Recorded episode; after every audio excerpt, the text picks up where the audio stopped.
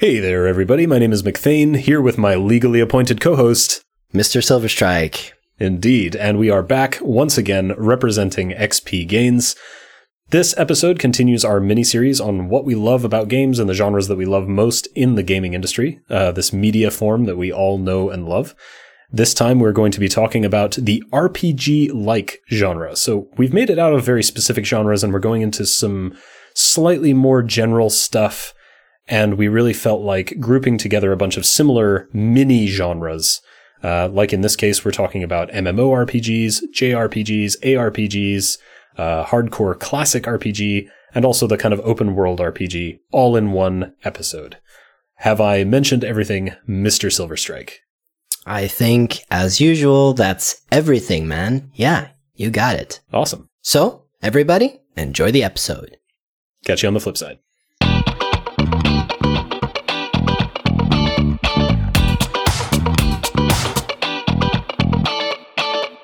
Okay, so kicking it off with RPG likes, we've got all the different kind of RPG element type games. They might have some other factors in them, but all of them have a certain amount of role playing or immersion in the world that brings you into an experience where you're you feel like you're shaping the world and shaped by it at the same time. I think that's fair to say. If you say it's an RPG like, it's got to have something like inventory management or stats. You start with inventory management. Yeah, obviously. That is not a role playing experience. Packing my bags is not a role playing experience. no, but an inventory and equipping items and stuff is is RPG. See, I would say the biggest thing for for it to be an RPG like, for it to to be somewhere in the RPG like genre is some kind of like progression system that is at least partially player choice driven. Not in the sense of oh, do I say yes or no to this quest? It's more like what do I choose to progress my character with? yes, so this can be XP. It can just be like a leveling system. Skill choice. There's skill choice, like a skill tree. Mhm. Yeah. So the games that tend to fit into these uh, that we've got anyway that are are basically uh, MMORPGs, JRPGs, ARPGs, uh, hardcore RPGs, which is going back to more the original RPG type experience, Baldur's Gate, uh, pre Fallout Three, Fallout, um, and open world stuff. So we're looking at uh, Sleeping Dogs, we're looking at Assassin's Creed and GTA. So although Yes. um, I mean, of course, some of these games are not going to fit into the RPG like category for a lot of people, particularly looking at games like GTA or Assassin's Creed. Some people may not agree that they're real role playing games, but you are immersed in the world. You are making choices that involve you in the world. And I, I feel it's fair to say that there's some aspect of role playing going on there. Yeah, definitely. Uh, maybe starting off with MMOs. You listed Guild Wars here. So, what is your Yes. experience with Guild Wars? I played Guild Wars 2 uh, for a little bit of time. The fake Guild Wars, the plebeian Guild Wars. well, this was a recommendation by a friend who had clocked, I want to say, 4,000 hours of Guild Wars 2. And I was. Um, what did he What did he do for all that time? How many How many of the same event did he repeat? Well, this is the guy that has, I want to say, 800 hours clocked on Diablo 3, where he has like every character class maxed 20 times or something. I don't know. yeah. Okay. Um, he's uh, he's he's a bit of a crazy guy, but yeah, he had this ridiculous amount of time on Guild Wars, and he said, "Why don't you give it a go?" And I was like, "Mm, you know, okay, uh, we'll see. And I played it for a grand total of I want to say five hours or something, before swiftly dropping it, like I drop all MMORPGs. yeah. Yeah. Because I cannot, for the love of God, enjoy an MMORPG. It's just not my thing. Yeah, I know what you mean. I think for you, you seem to really like the character building. You really like the the very deep personal involvement. And I think I heard you complain once, and I think this really put a head on why you personally do not like MMOs. Not to put words in your mouth, but these are your words. Um, so I'm going to put your words in I your say? mouth. You said, and I, I really remember this. Welcome to uh, whatever game it is, adventurer number 96753. Come and join us for this epic tale of grandeur and mystery, just like everyone else. And- Yes, I was yeah, going to bring that absolutely. up. And, well, I think that's what makes and breaks the MMO genre, really, because for people who Mhm. like the community, that is what makes it. for people who Yeah. want to feel like they have real impact and real presence and significance, it means absolutely nothing because everyone can do what you're doing. Be- yeah, because because from a story perspective, everyone else is playing exactly the same story, but they're all there with you. yeah. That's the thing that breaks it for yeah, me. yeah, yeah. And when I when you finally complete this like harrowing journey through the mountains and then you're on the other side in the quote unquote refugee camp and there's 50 million people having a dance battle and you're just like what Yeah. the hell?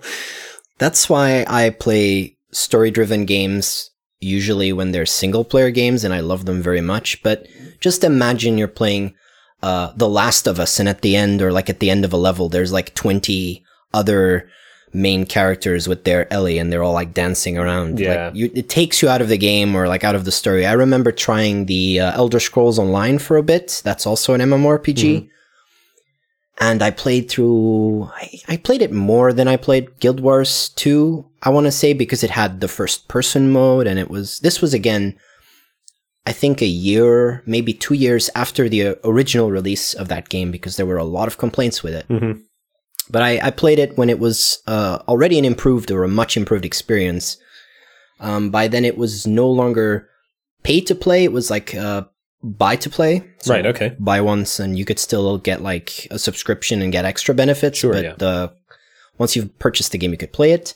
So I did that for a while, and um, in a way, it was kind of uh, very similar to playing Skyrim. But the only thing that I really love about Skyrim is, well, I'm the special guy. I'm the Dragonborn, and then you get dropped into this MMORPG. And again, the characters act like, oh, you are the hero chosen to aid us. And then, you know, okay, you need to collect the um, 15 dwarven cogs in this deep underground cave. Um, that's, oh, okay, that sounds like an important mission. And then there's like 20 other adventurers, Yeah. like jumping around to find the cheesiest way to get the 15 gears the fastest. Well, and I'm and like, well, this yeah. takes me out of the adventure. A hundred You know. It's and it, that for me is not even the worst. It's when you need to go and find the 15 gears and there are to- like I don't know 20 people standing around every spawn point Oh, spamming yeah, the pickup button That too. and you have to just stand there as well and you're like yeah this is not I'm sorry just just no but uh, at the same time the funny thing is you you dislike it because of the crowds basically um is that is that fair to say In a way, yeah. I think if you could go and play that game by itself, it wouldn't seem so bad. Is that fair?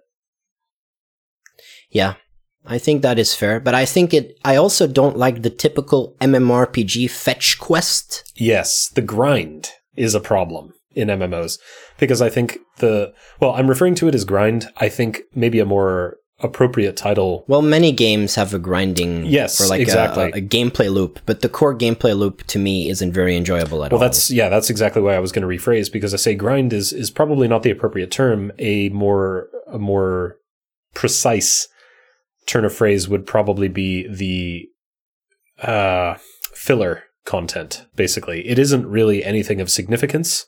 You're just killing time, basically.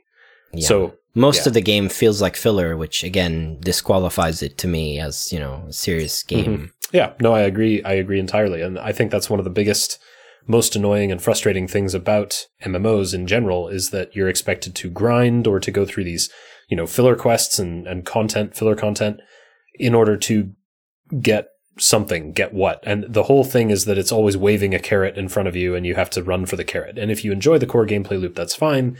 But when you're doing quests, I mean, like our friend Lilliputter, he hates questing. He and I are both playing Mhm. Black Desert Online at the moment. He hates questing. Yes. Questing is actually really rewarding, and I actually quite like questing. I actually read all the stories, and one of the things that I appreciate about Black Desert is the fact that there is actually a plausible story behind every little quest. Mhm. A lot of them Yeah. are fetch quests, of course, because there are only so Mhm. many basic actions you can have people performing. You go and kill things, or you go and recover something, or whatever. But at the same time, they're given realistic, uh, environmentally appropriate and contextually appropriate causes behind what you're doing. So like, oh, Yes. you know, you're you're going to fetch these uh, you know, I deer antlers or whatever because I need to make a bow for my son. It's his birthday and blah blah blah blah blah. And if you go down to the dock, you can find a kid there who's celebrating and he's saying, "Where's my dad? He's late." Blah blah blah. And you're like, "All right, okay, right." So this all fits into the story. This kind of Mhm, makes sense. yeah. There are things happening and the world feels alive. Um, other elements of Black Desert, very, very grindy. so it's definitely not perfect. Mm. But uh, I don't know. Should we move on? I kind of feel like uh, MM. Yeah, there's one more thing I want to okay. mention, Go ahead. uh, and that is the the lore potential of an MMORPG. Just the the shitload amount of lore that you can put into such a game is very interesting. But I don't think enough players show interest Yeah. to actually read like all the books and stuff. So I really think World of Warcraft was the only one that captured that emotional connection with players.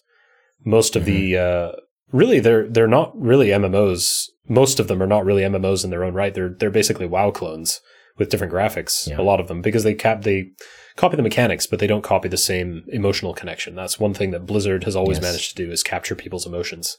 Um, to the Oh yeah, that reminds Mhm. me. Go ahead. Um, the the actual from a gameplay point of view, most of the uh, MMORPGs are just um, very mobile-like in the way that you just hit abilities, yes, and you you're not very actively participating in combat. And I guess the only real exception that I know is actually the Elder Scrolls Online, which gives you more of like a Skyrim first-person perspective on oh, that. if you want free mobile combat, you really should at least try Black Desert because the combat Mhm. is phenomenal. It's it's right, really a lot of fun. That's cool. I don't think you'll enjoy doing it for 500 hours, which is what you want to No. do to get rewarded. But yeah, No, yeah. so that's probably a bust uh, for well. I, I wouldn't yeah, say it's that bad. There are other things. Anyway, doesn't matter. We're we're not here to advertise. Disclaimer: We're not here to advertise. so one more thing I wanted to say, uh, in addition to all of Mhm. that that I've said before, that I said was the last thing, is the real last thing. The real last thing is MMORPGs are no longer very relevant. There's not that many of them that are very successful. I think the two most successful MMORPGs at the moment are Final Fantasy XIV Yeah, and World of Warcraft, and those are you know when you play them they feel old. Oh, actually, one thing I wanted, I want to say a last thing too. Sorry. Yeah. Okay. Big games and a big time slot. I guess that's that's how this goes.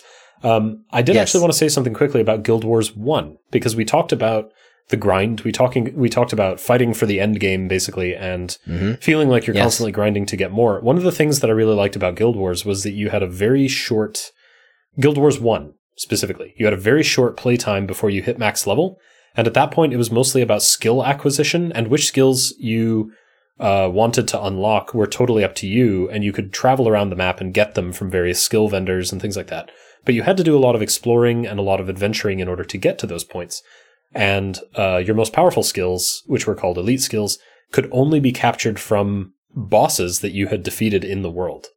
So, because so much of the game was about your skill build and how you chose to build for every time you went out on a foray away from town or every time you went through a mission, I actually found that to be one of the most enjoyable and rewarding experiences that I've had in a game world to date because it was about choices rather than about grinding for gear. And yet, they then completely took that away in the second game, and I've never understood why.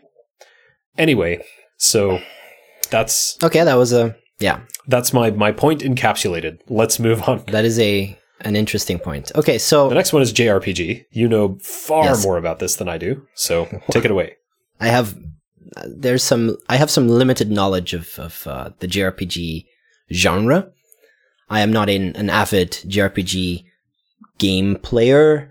Um, you may know. Um, well, you're probably very well aware. Last year, I disappeared for like two months. Um, yes, indeed. while I was playing Persona Five. Uh huh. One might say that we Um, were missing the- your your persona while you were away. Yes. And at the end of the year, I uh, I also got around to playing Final Fantasy 15. So those are two fairly big JRPGs, and they're they they like they almost couldn't be more different from one another Mhm. In the way they play because Persona is half of a turn-based uh, role-playing game, and then the other half is a simulation game. And when you look at Final Fantasy 15, it's more of a of an open world game Yeah, definitely. with um, action, like active combat. There's no like. yeah, it's almost like a um, self-contained what type of single player? MMO or something, isn't it? in a yeah, in a way it is. It also has some of those stupid um, fetch quests like most open world games have, Yeah. which is unfortunate. But um, yeah, I mean, Final Fantasy 15 was a very pretty game. It had an interesting story, but it it it was also a bit of a of a of an interesting game because it really kind of split at a certain point in the game. It stopped being an open world game and it became a linear game Ah, and that was very noticeable. So when you hit like chapter 10, I want to say, or something like that, you end up on a linear segment and you're like on a wild ride to the end of the game. And it feels like the second half of the game, frankly, is unfinished. oh wow, Um, that's really disappointing. yeah, it's it's sad, but and this is interesting. They've done a bunch of DLC, and all of the DLC is self-contained, but it takes place and takes you to the moments that seemed unfinished in the original game. So in the original Right, game, right. there's a, a few moments where a party member leaves your party temporarily, and then they come back, and like one of the guys has a massive scar on his face when he comes back Okay. who knows what happened. So when you play the DLC, you find out how he got that scar. And the, the fun thing about that is ev- every DLC that exists has different gameplay mechanics from the original game. So one of the DLC feels like Dark Souls esque. Another DLC has like guns and, and shooting and is more stealthy. Um, and you know, it's, it's very interesting, uh, the way they've, they've done DLC there. And I guess this reflects the uh, the attributes and the supposed fighting style of each individual character. Yes, of the the four members of of like Noctis's gang from that game. Yeah. Yes, uh, which I thought was kind of interesting, and I kind of got to appreciate the the game a lot more by playing the DLC. I think that's Um, really cool, but it sounds a lot to me like Deus Ex missing link syndrome, like we talked about before, yeah. where It felt yeah, it feels it felt a bit jarring. Yeah, they've deliberately cut content in order to create DLC, which I, I understand monetization. I understand that you need to make your money back. I get that. I'm not even sure if it is because of monetary reasons. They've worked on this game for so long. Maybe it just wasn't finished. Um, it's also difficult to kind of do like a genre shift or switch to another character when you've been following the main character. So there's like all kinds of reasons I can think of that make sense in this in this way. But there's a very specific part of the game where you like one of the locations that's been hyped for the better part of the game, like for the first part of the game, they're talking about the place where the female protagonist of the game, her hometown, basically, you, you, you visit at the end of the game and it's burned down. So you, you can't visit it. But it seems like they originally had the plan that you could actually go there and explore that city as well. And that was a real shame because that city slash town, I don't know what to call it. I, it's like a big castle The- the with ruin? a city-like structure. Yeah, it, it's a ruin now. Well, trying to describe anything in Final Fantasy can be a challenge, man. yeah. yeah. But there was also like they did a lot of um extra content outside of the game as well. Like there was a movie, there was an anime, and the movie was like visually very impressive and that the movie also featured that city and I was like, "Oh cool, we're to get there in the game." And then the game was like, nope, "You're not, you're not going there." Wow, unfortunate. Okay, anyway, so that was Final Fantasy, all albeit like uh, more of an actiony kind of JRPG, but it still has like items and spells and I, I think we're. I'm still a little bit confused. I mean, we've talked about MMORPG. That pretty much explains itself. Massively multiplayer online. We've talked about the open world. We've talked about the crowds. What defines a JRPG? it's made in Japan and it's got some tropey stuff Sure. that originated in Japan and thus it is a JRPG. That's what I would say. Like that's a concise way to put it, I guess. Oh yeah. Well, I'm just putting you on the roster here. I, I'm not. I don't really disagree. I'm just wondering how how we define that.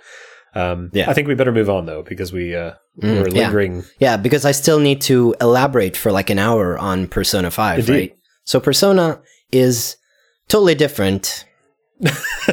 You're you're actually going to do it. I can't believe it. I'm actually gonna freaking do it. So, so let me start. All right, I'll wait. Hang on. Let me let me go get a coffee. Okay, so here's the thing. Persona 5 is, like I said, half of a JRPG with uh, turn-based combat. The other half is simulation. A simulation of you being a Japanese school student. I mean, this doesn't get more Japanese than this, really.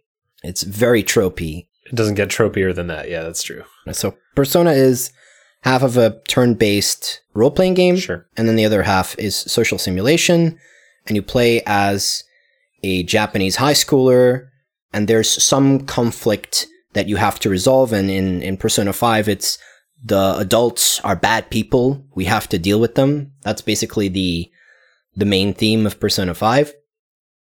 Which is kind of funny and it, it gets laughed at in in the West a bit, I think, um, for that fact. But I think it's uh it's a very enjoyable. It's a very long game. This is why I disappeared for two months. It's very long. it took me like 170 hours to go through the game and do everything that you can do in that game.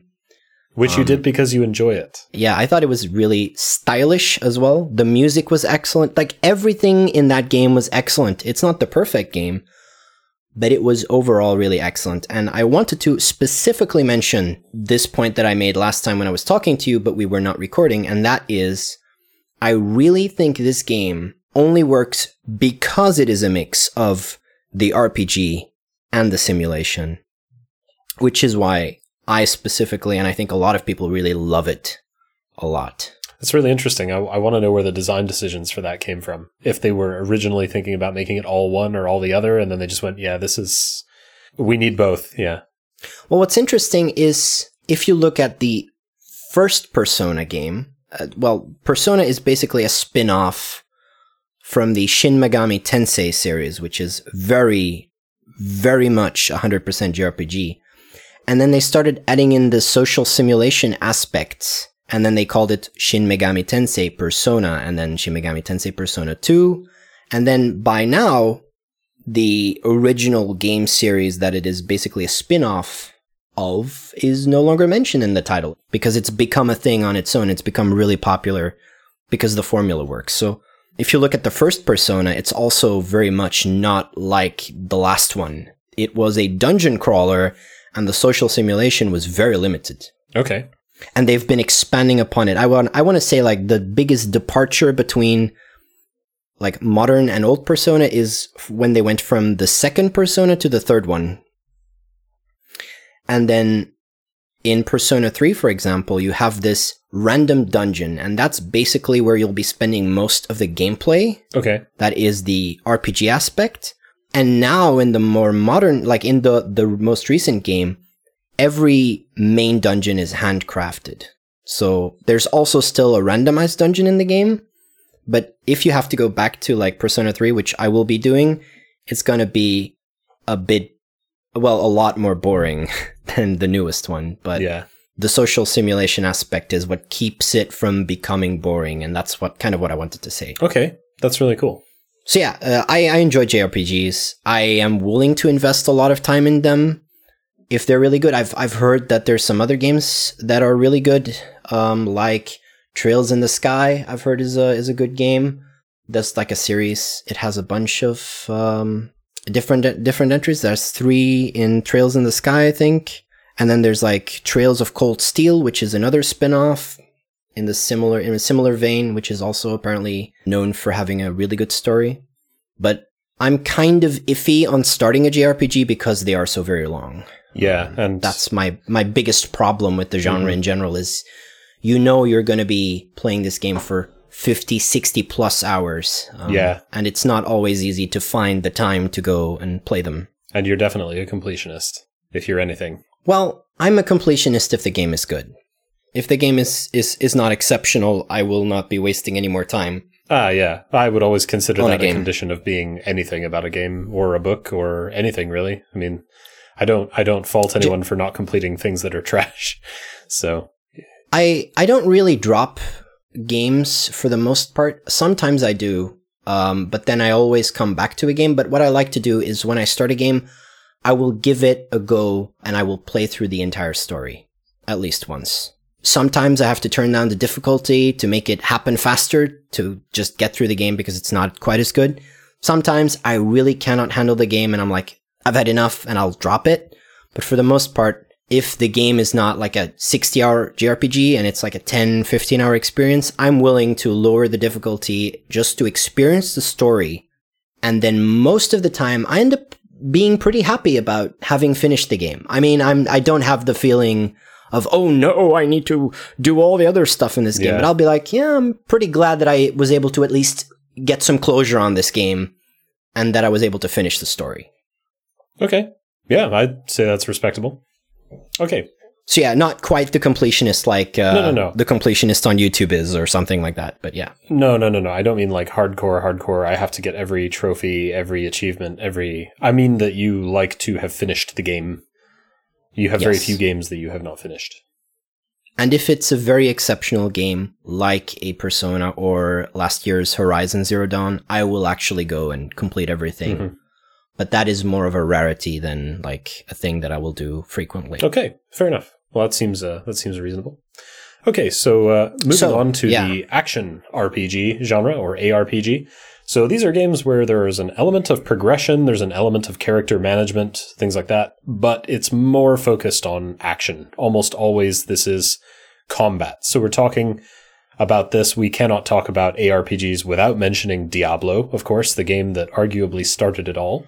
Um, there are some uh, kind of recent Diablo clones. I don't want to be really, really harsh to these games, but things like Victor Vran. Diablo esque. Yeah, Diablo esque. Yes. Victor Vran, uh, Grim Dawn was actually pretty good. I was playing that with our friend Mm-hmm. Jeers. Uh, we both enjoyed the kind of depth and the immersion of the story and the fact that the Mm-hmm. art style didn't try to be this cartoony, silly, pastel shaded art style that Diablo has become, and it's stuck with the much more gritty, grim art style that we came to know and love from much older Diablo titles like Diablo 2. Um, Mhm, Path of yes. Exile, actually, you've just uh, written that up there. That's also, you know, very much in the same vein. The complexity of character development is, is superb in Path of Exile. Yes. Um, Very, very, very many different ways you can build your character. Yes. Yes, indeed. Incredible detail. Even if a lot of that detail is mostly basic stat bonuses, which I find a little bit sad, but the sheer complexity of it and how you map out the path to get to where you want to go is usually the bigger factor, and I, I can definitely get behind that.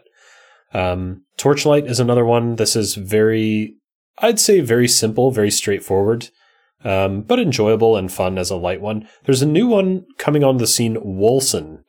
Not sure entirely how to pronounce that, but that actually looks pretty good. I have to say, it's it's a little bit more realistic than Diablo, but definitely far less cartoony than Torchlight. I'm going to be interested to see where it falls in the genre. I don't know if it's out and it just isn't getting played very much, or if it's coming. I've seen a couple of uh, streamers play it, but not much beyond that. So I'm I'm tentatively interested in that, but we'll see where that goes.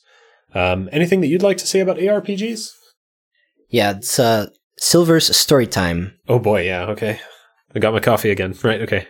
I'm not a very big ARPG fan, um, at least not recently. But back in the day, um, I want to say about 10 years ago or maybe even more, um, back when the original PSP came out, one of the first games I got for it was um, a game from the franchise called Untold Legends. That's a franchise that really only got a few entries on the PSP, then tried to make the jump to the PlayStation 3 and, you know, failed pretty badly. Um, but the PSP games in that franchise were pretty good. I really enjoyed those, and those are definitely our ARPGs. Mm-hmm. But I played so many hours of those two Untold Legends games on my PSP Yeah. that I really got so tired of the the basic, I guess, gameplay loop. Um, in a way that recently I've gotten kind of tired of open world games Yeah. Mhm. um, that don't do very innov- innovative things. Like, um, I, I tried playing Sleeping Dogs 2. I think I told you this. really? Okay, yeah. I don't remember this though. I, I've dropped it. Wow. That's sad. See, the, the beautiful thing is it's got a funny story and I played, I want to say the first three main missions and it's the story is totally up my alley, but I cannot get over the fact that the open world is just more of the same and I would rather be playing something else and I'm sure I'll be coming back to it like I said before. I definitely want to complete the main quest of this game. It just isn't the right moment for me. Yeah. No, I, I get where you're coming at. I mean, for for me, the um the ARPG genre, a lot of it gets kind of boring for me when it comes to just endless grinding. This is what I was talking about in MMOs when it becomes. No matter how much I love the gameplay loop, you can have too much of a good thing. Diablo is a fun game. I really do wish that the customization of your character, which is really quite it it is very broad, but it is also quite impactful. However, I'm very disappointed by the number of rehashed and recycled abilities.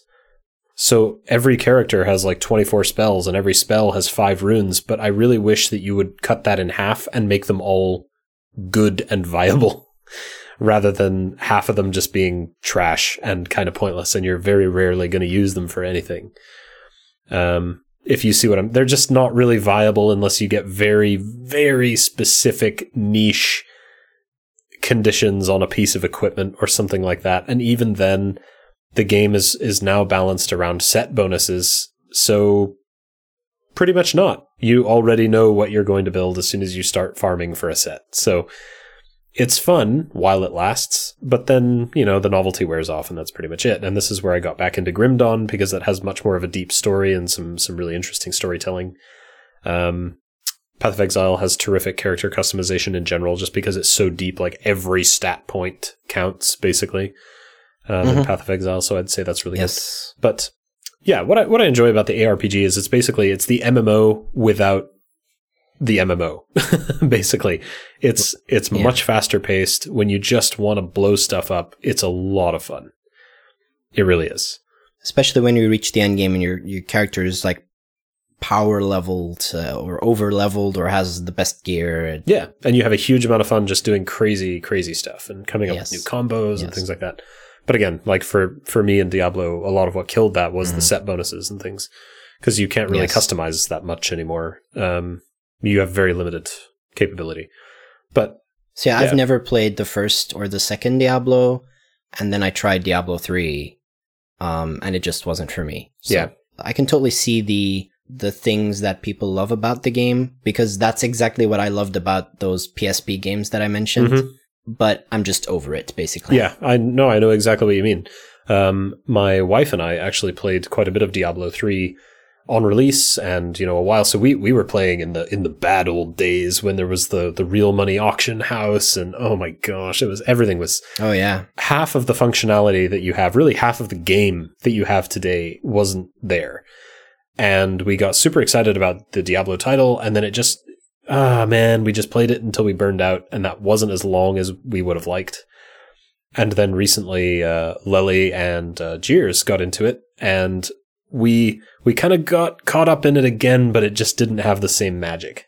It really, it really didn't, which was very sad because there was so much to get excited about, but we couldn't really enjoy it. Yeah, but I definitely remember you guys um, playing that for like a month or so. Yeah, we did for a couple of months. Really, really, yeah, really getting into it a lot. And uh, I was just sitting at the sidelines.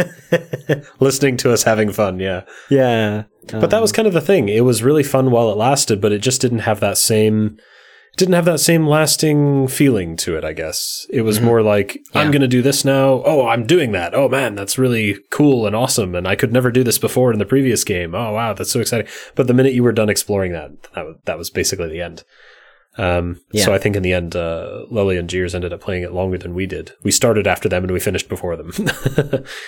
Yeah, I remember Jeers basically forcing me to buy Torchlight uh, because he said, it's such a good game, you gotta buy it. And then Torchlight 2 came out and he was like, yeah, you need to buy it and then we can play it co op. And we've never done it yeah. once. Well, yeah, But that's yeah, the funny thing um, actually, because we were talking about playing Torchlight 2. Uh, he was Mhm. bemoaning the fact that he had no one to play with him. Poor guy.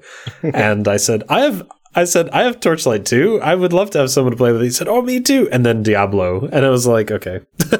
so then Lily was like, Oh, you know, well, I, I found Diablo. And, uh, well, that was pretty much all she wrote. So, yeah, we all got kind of caught up in that. But yeah, you all had a great time, so that's the most important thing. Okay, so I think uh, we've said pretty much everything there is to be said about ARPGs. Yes, I would Um, agree. I would agree with so that. So moving on to the exact opposite of the genre, which is the hardcore or classic RPG. So we're talking about things like Baldur's Gate. We're talking about Fallout pre Fallout 3. So we're not talking about Fallout 3 or 4, just to be clear. So yeah, Uh, we don't Fallout. we don't wanna ang- and Fallout. yeah, we don't want to anger anybody, but well, to a lesser extent, also New Vegas. Um, I think Yes. is partly included in that. I realize that it is a mod of Fallout 3, but it de- definitely did a lot more world building and immersive immersive stuff, immersion, um, in order to fill out the world a bit better in terms of story, background Yes. lore, and so on than Fallout 3 did. Definitely. Um, not to say that these games are bad. I enjoyed Fallout 3 to a lesser extent Fallout 4, but I, I did like both of them. However, we're talking really about hardcore RPG, so that definitely does not include those two games.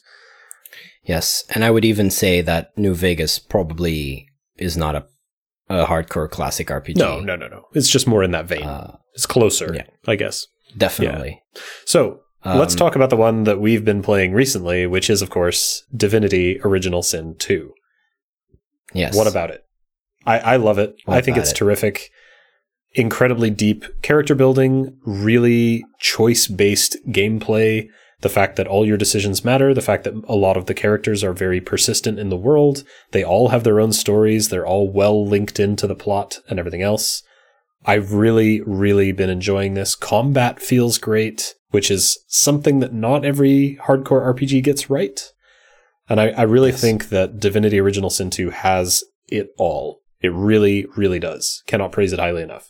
I think Divinity Original Sin is a game that requires you to put aside some of the video game tropes Yes. that you know, and you kind of have to, in order to actually play this game with a bunch of friends in co-op, you you're you're gonna find your relationship to your friends will change as you play this game. There will be a different group dynamic. You actually need to talk to one another if you want to do this game right.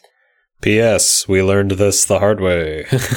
Exactly. We had a lot of trouble the initial few hours of the game, struggling to find our place in the world, I guess. Our balance, yeah. I want to do the story encounters. No, I want to run into the that place and oh no, and a dialogue has started. Oh and gosh, yeah, a wild dialogue appeared. Yeah. Somebody ran off, you know, that kind of stuff. Where where where are you? Where are you guys? Uh, I'm dead. like, oh my gosh, yes. Oh man, yes. And uh, yeah, eventually, sooner or later, we did get it ironed out, and now things are buttery smooth, baby, all the time. That's a lie, but yeah, it's a beautiful lie. I like how some of the um, conflict is also represented by the discussions that your party members have in the game. yeah, that's true. Um, generally speaking, a hardcore classic RPG, be it Divinity Original Sin, the sequel, or other games like Baldur's Gate or the old Interplay Fallouts, they all have a really powerful story and importance of dialogue is very significant. Yes, um, indeed. In general, right? Yeah. For example, in the Fallout games, the uh, very funny conditional dialogue options based on your stats hmm uh, come to mind. Like if you had a zero or like a one intelligence guy in the original Fallout, he could only groan stuff at people, which was hilarious. Yeah, literally. And when people were talking to you, all you heard was like, it was ridiculous, but it was so good. So Oh funny. man, the fact that they actually recorded all of that. They actually voice recorded all of that. Think about it. Mhm. Think about it. Yeah. You're a, you're a voice actor. You're a professional, right?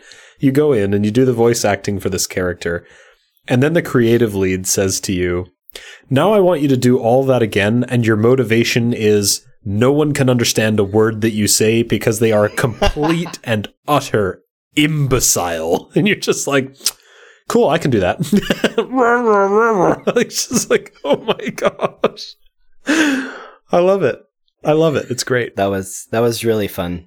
part of part of what I really enjoy actually about hardcore RPGs, I guess, is when they don't take themselves too seriously, and you do get things like that, where they Yeah. punish they know that there are certain players out there who will power game and they punish those power gamers in really amusing ways i really really like that because it's it's almost like the developers are saying we know who you are.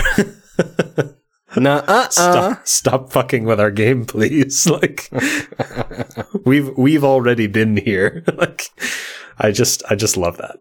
It's in a way Yeah. the devs are kind of showing you flexing their intellectual muscles a little bit um, which i think is kind of fun. But uh, yeah I, I don't know. Like what what do we love about hardcore rpgs i love the immersion. I love the i love the dialogue. Just yeah, Yeah. I mean divinity really exemplifies everything that i love in an rpg There's also a lot of complex systems, or more complex. A lot of RPGs nowadays are simplified, or like the stats. Sure, they play a role, but they're not super important. yeah yeah yeah in in a in a hardcore classic RPG, and in a in a certain way, this is also JRPGs are more hardcore classic RPG like, I guess, Mhm. Um, where the the stats uh, are very important. Yeah, they tend to be a lot more technical. They tend to force a lot more sacrifice, things like that. I think, good stuff. at least. and there's been an influx um, of those games lately too. And this all started with Wasteland 2, and then uh, Pillars of Eternity happened. yes, Uh, all these enhanced editions of classic games like Baldur's Gate and Baldur's Gate 2, uh, Icewind Dale, all of these games had uh, enhanced editions made. Mhm. So you can now enjoy them in glorious, well, high T- definition, I guess. 1080p. Yeah.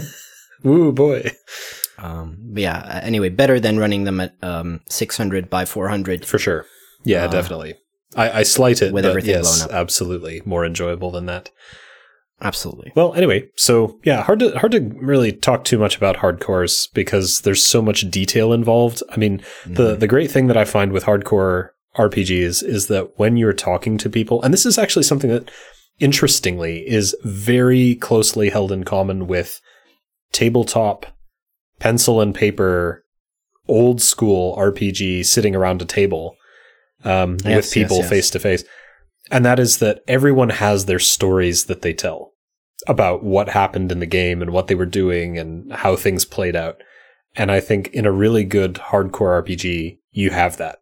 And it's very rare to have that in an ARPG. It's mostly rare to have that happen in an MMO. Or in an MMO, it's going to happen where you were interacting with another player and that's the story. But oftentimes those stories go something like, I was doing this and some guy came and just randomly killed me for no reason and we had this huge argument and then we ended up being best friends. Right? That's the ideal story. so, um, but the thing I really love about the uh, the hardcore RPG is that people have stories about a completely fictional world, but they're so dedicated, uh, so drawn into it that they have this really deep connection with it. I think that's really great. Yes. Um, speaking of immersion, I guess that moves us on very naturally to the open world genre, whose We've explicit intention. Have we talked about it? Did we start with open world? we've briefly covered. Yeah, I think we I need. was talking about JRPGs. Right. Okay. I think it would be worth because we started off talking about Assassin's Creed, and then we we had to cut that because it, it Mhm. became the Assassin's Creed uh, genre section. Yes. Um, but yeah, Mhm. I think, I think the what is the purpose of open world? The purpose of open world is to give you something to explore, right? Yeah. There's generally speaking, I think if you look at all open world games, there's kind of two big categories or like um yeah, two big categories that you can kind of put them in anyway. Okay, Yeah. So there's one category where the main character or a cast of characters is kind of the star of the game. Sure. And then there's another category where the world itself, the entire world that you can explore and um, all these activities that you can undertake in this world is the actual star of the game. Yeah. So some games you are the protagonist, and in other games, in a sense, the world is the protagonist. in a sense. You still have, of course, a protagonist. Yeah. But if you look at the game, like what makes it so great, it is the The environment. the world, Yeah. uh, everything that makes it so beautiful. Like in Assassin's Creed, sure the assassins are cool, but all those different cities that have been painstakingly modeled and rebuilt, in a way you can time travel back into history, far more amazing than a few hooded guys killing other guys, basically. Yeah. Right? Well, that's that's kind of the cool thing about that though, because you can play it for either reason. Mm, But yeah, you were saying. But if you look at like what is the most exceptional about the game, generally speaking, to me at least, Assassin's Creed is all about the the world Sure. and the environments that you visit. And then there's other games that are more uh, character driven, like a GTA, Yeah. um, like a Sleeping Dogs. Um, Although even even in Sleeping Dogs, I definitely more so than in GTA, I had a feeling like I was I was very much anchored in the world. The world was very much the canvas upon which I was painting, but it wasn't like it wasn't even remotely like for me something like um, Fallout, for example, where in Right. Fallout you basically feel like you're this gigantic beefcake stomping all over the land, and you know nobody can mess with you after you know the ten hours of gameplay or so. Whereas mhm. I very much felt like in Sleeping Dogs, I was a character in the world, but the world was a Yes. very important part of the game and the story. Yes. Well, in a certain way, um, the best games in that genre are the ones that do the combination of both really well. Like the world is exceptional, but also the storytelling is is done really well. Yeah, hmm that's definitely true. Like GTA Five got a lot of ten out of tens when it initially released, Sure. and when you look at the single player portion, like the way they've recreated California, Mhm. the way the main characters, all of their fantastic motivations, the way the characters' storylines intersect, it ju- it just makes me really sad that they that we never got a single player expansion because I thought that it was a really fantastic single player game. Interesting. Okay. No, that's that's really good. I've never actually played um, much of the GTA series. I played a little bit of San Andreas back in the day, and that was about it. Mhm. So Yeah, I've played um, GTA Five. I when I was younger, my my parents actually told me you can't play that game. That's not good for you. mhm. yeah, yeah. Well, it had And also, they were all of those games were on console too, and I didn't have a console. I had a PC, so there you go. yeah. So that that like 400 euro barrier really did it. even if even Yes. if you had wanted to, despite your Yeah. parents' uh, best intentions. hmm Well, I had a neighbor, uh, Oh boy, didn't we all? and um, well, he had he had uh, GTA, so I did get uh, Yeah. to play a little bit of GTA. But uh, Uh huh. Yeah, didn't we all? That's why your parents don't want you to do that because they know that that's what teenage boys are going to do. They're going to run people over and throw Molotovs at each other. And they don't want their children replicating that behavior because they might do it in real life. Y- right, mom. Yep. well, no, I'm gonna I'm gonna siphon some petrol out of our car, make a Molotov, and throw it at my friend. Yes, that's exactly what's going to happen. To be fair though, if you're like ten years old, you probably shouldn't be playing a game that's about shooting hookers or stuff like that. I'm that. not recommending that if you're 10. Yeah, if you were if Yeah, you were 10 at exactly. the So- time. Yeah. When uh, Vice City came out, I was like twelve or something. Oh yeah, that's disgusting. There you yes, yes, indeed. That's way too way too wrong. And so, yeah, I was doing other things like murdering Greek and Egyptian gods in Age of Mythology. Instead, So- yes, far more wholesome and edifying content indeed. yeah. Yes. If you look at the RPG likes, um, in, in previous episodes, we said, well, these are the things we really like about a specific genre. And this is like a, a broader category with a bunch of genres in there. What, what is the most, what is like, what do you really enjoy about RPG likes that you would say applies to like all the subgenres? And, um, what do you like the least? I can come up with, uh, like the what do I like the least, and that is the grindy aspect of RPGs in general, right? Mhm. Um, what I love the most is the freedom, the storytelling. We've covered this in part when we mentioned Mass Effect, which is of course an action role playing game. Yeah, but more yeah, more the kind of third person. Yeah, yeah, yeah.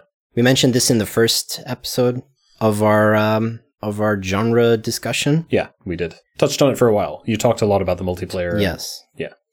So, can you think of something that you expressly like about RPG likes or dislike?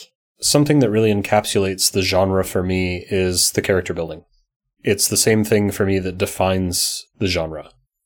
So the fact that you have, I talked about in Guild Wars, the fact that your skill build and your stat build was so important. And sure, there are other games in which you do that sort of thing, but I guess it's a, a marriage of the significance of your character and how that plays out in the environment that that character finds themselves in. So in Guild Wars, Right. I really liked the fact that when you went on an adventure out into the wild mm-hmm. somewhere or you did a mission or whatever, it kind of felt significant that you were away from home, so to speak, because you couldn't just change your skills and your stats while you were out there. So this added to the necessity of team play and various other things. But it Mhm. felt like your choices were significant because that played out in a specific and significant way in the world.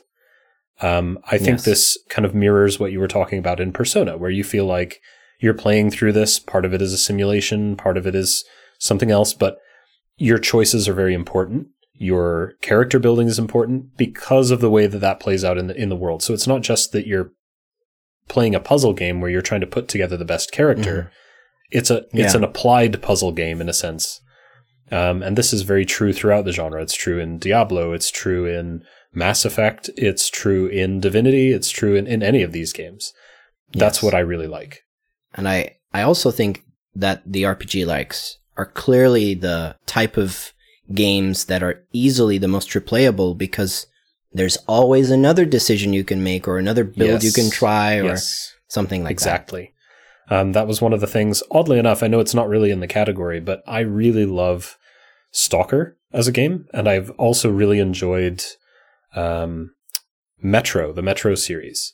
And one of the things I really enjoyed about that is how deeply the weapons that you choose, bizarrely enough, can influence your gameplay. And you don't see this a lot in a lot of games because normally it's like it's dumbed down to the point where everyone can choose whatever weapon they like in order to make it more approachable and get more market share. And I understand the motivations for that. But if you choose certain weapons in one of these games, those weapons may not be available to you again for a long time. So every choice can matter.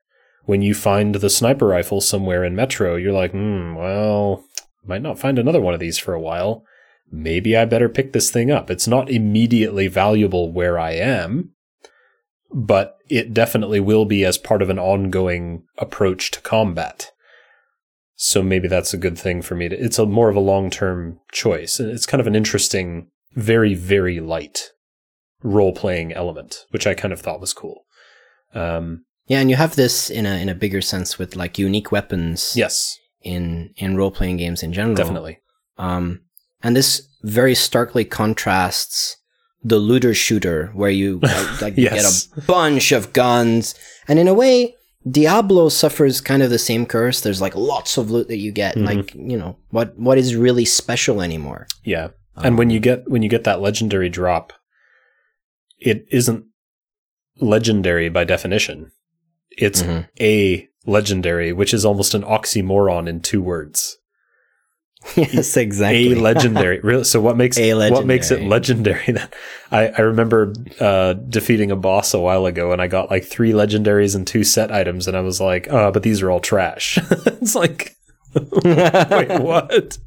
I mean, you know, they're theoretically these should be things like wars have been fought over these items, but yeah, I don't know. Yeah, I like that. I like that turn of phrase. Um, a legendary. It's it's kind of it's kind of cool. I was thinking a while ago. This is another one for the Science of Games podcast, but I'm going to touch on it uh, very very briefly. I was thinking about how could you avoid a legendary problems? How could you avoid the a legendary syndrome? And I was thinking about various solutions to that, but we'll talk about that another time. Sorry to tease, but there it is. Yeah. Um, And what we will be touching upon next episode is the genre in which the looter shooters fit. indeed. All kinds of shooter like. Yeah. So we're gonna be we're gonna be going there balls deep as we do. We will be discussing the following genres next episode Battle Royale, which is the biggest hype today. Yep. We'll be talking about chicken run shooters, what those are precisely, we'll be covering too. I, I named We're those. talking I about- named those by the way. Just just claiming that right now. yes. Chicken run shooters. Yeah. Chicken, chicken run shooters, baby. We'll also be covering looter shooters and top down shooters. But that's happening next episode. Indeed. So make sure you tune in then and catch all the great stuff on the down low right here at XPG. So it means that I will be wishing everybody a good morning, good afternoon, a good evening, or if you're staying up late, a fantastic good night. Indeed. And we will see you next episode. Take care, everybody.